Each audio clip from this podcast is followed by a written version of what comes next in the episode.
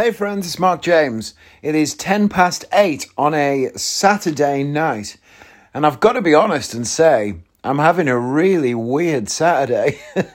I took Joshua over to her grandparents' house, as you know, yesterday, dropped him off, and wow.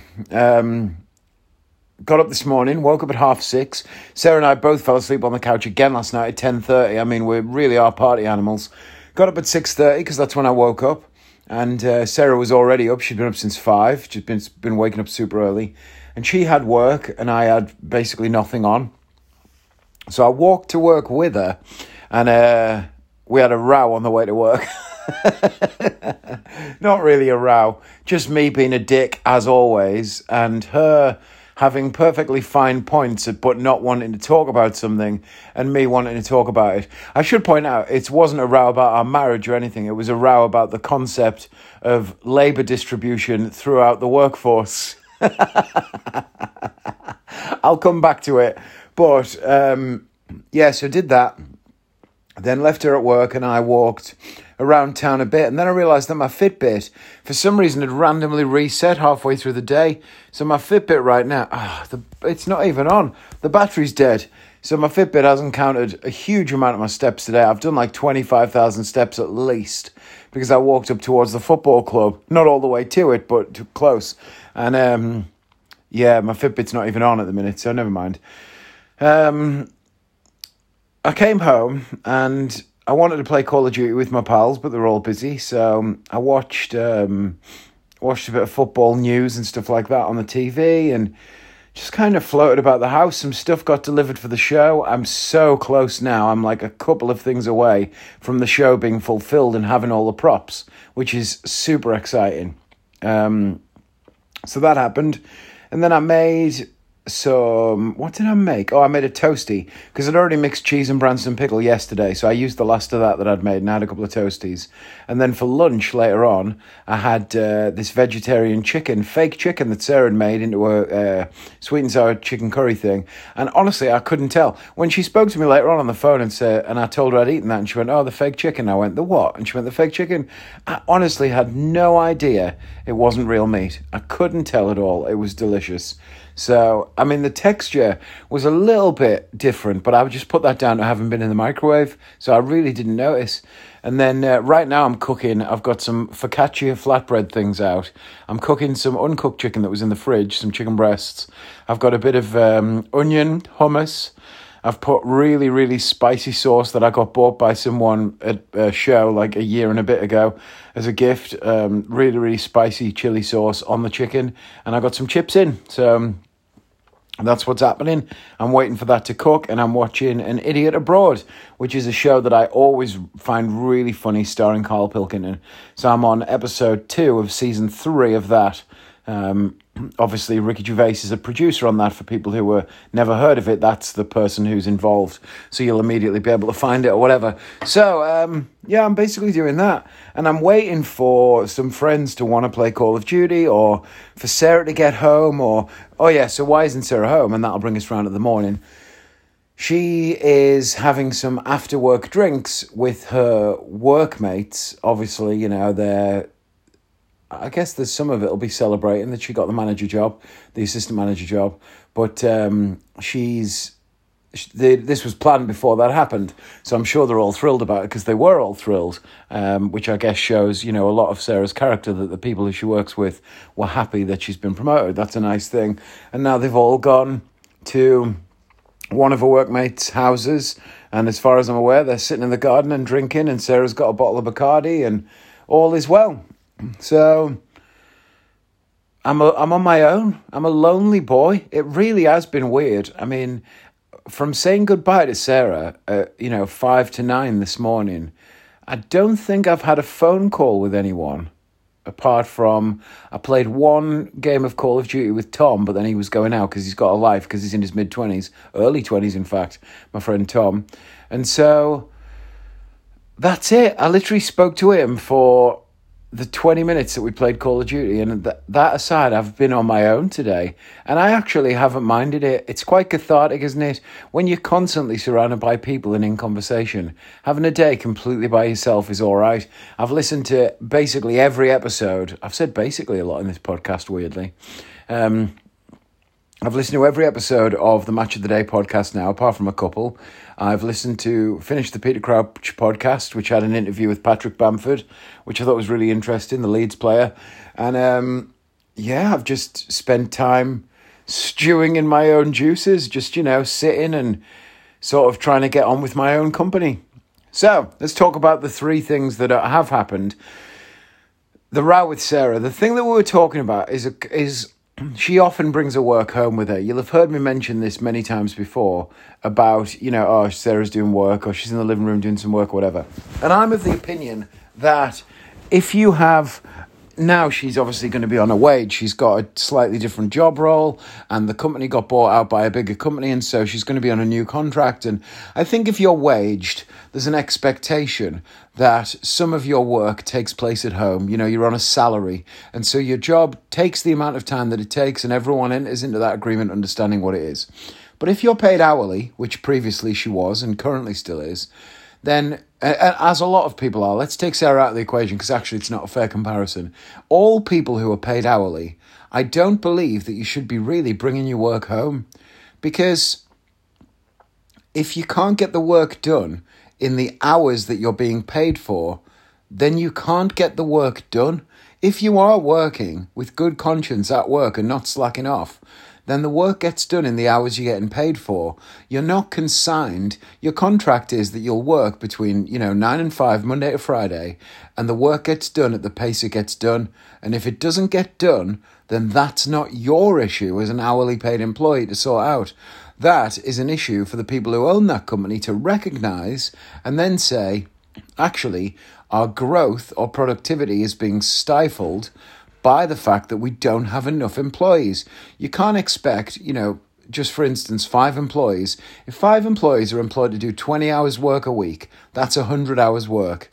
If 120 hours work needs doing, you shouldn't expect those five employees to do an extra four hours a week at home. What you need is another 20 hour a week employee. That was good maths there, wasn't it, by the way?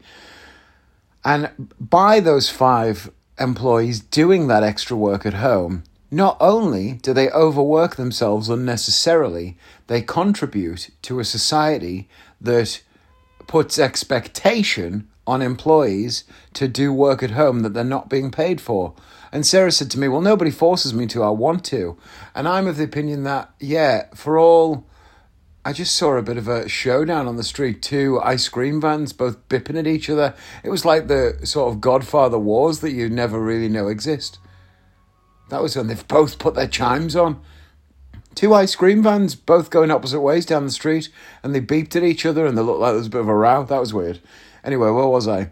So, um, yeah, the those employees they may not feel like they're being forced to work at home, but society and expectation and tradition and all of those other things combine to make them feel forced to do it at home. Sure, your boss doesn't say to you, hey, you better do this work when you're at home, but expectation created by an unrealistic society and a, and a capitalism that is propagated by the bosses not necessarily being willing to take on more employees because it harms um, profit.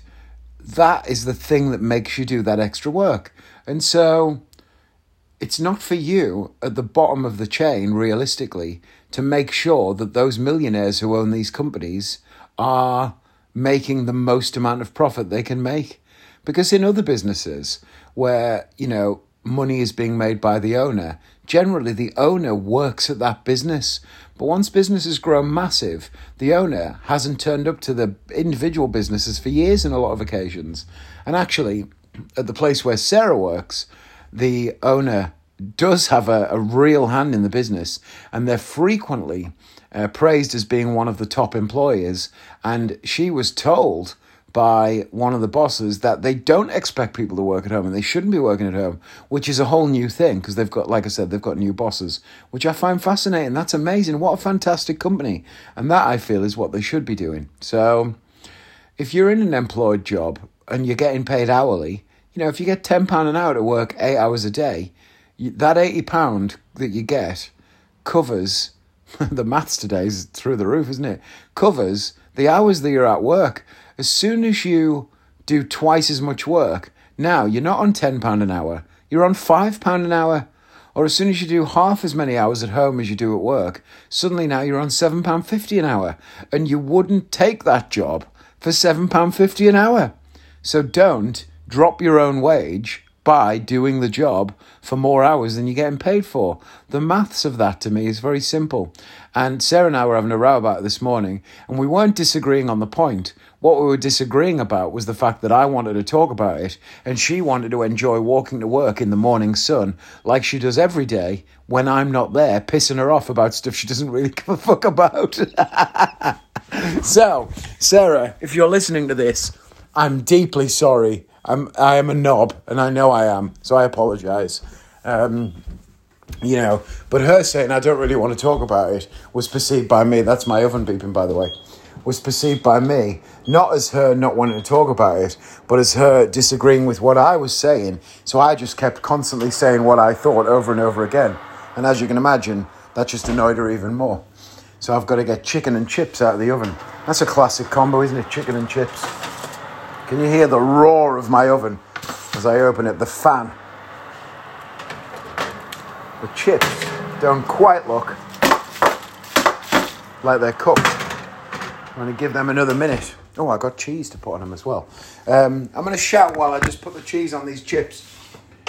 Bear with me, friends.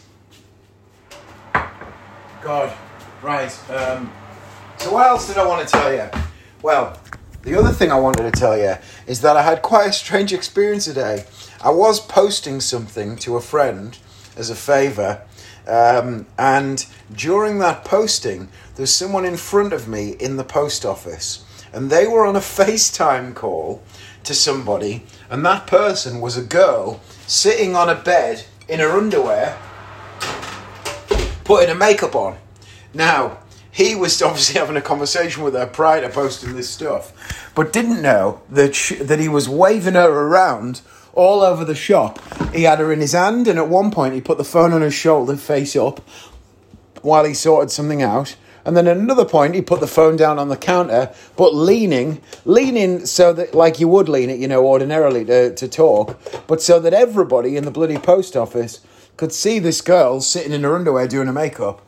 And I mean, and they were both probably in their 40s, if I had to guess. so it was quite naive, you know, for someone to be. It just was bizarre. I don't, I don't even know what to say about it. She wasn't paying any attention. He wasn't paying any attention. And uh, I mean, there was a very embarrassed look on the face of the older woman who was queuing next to me.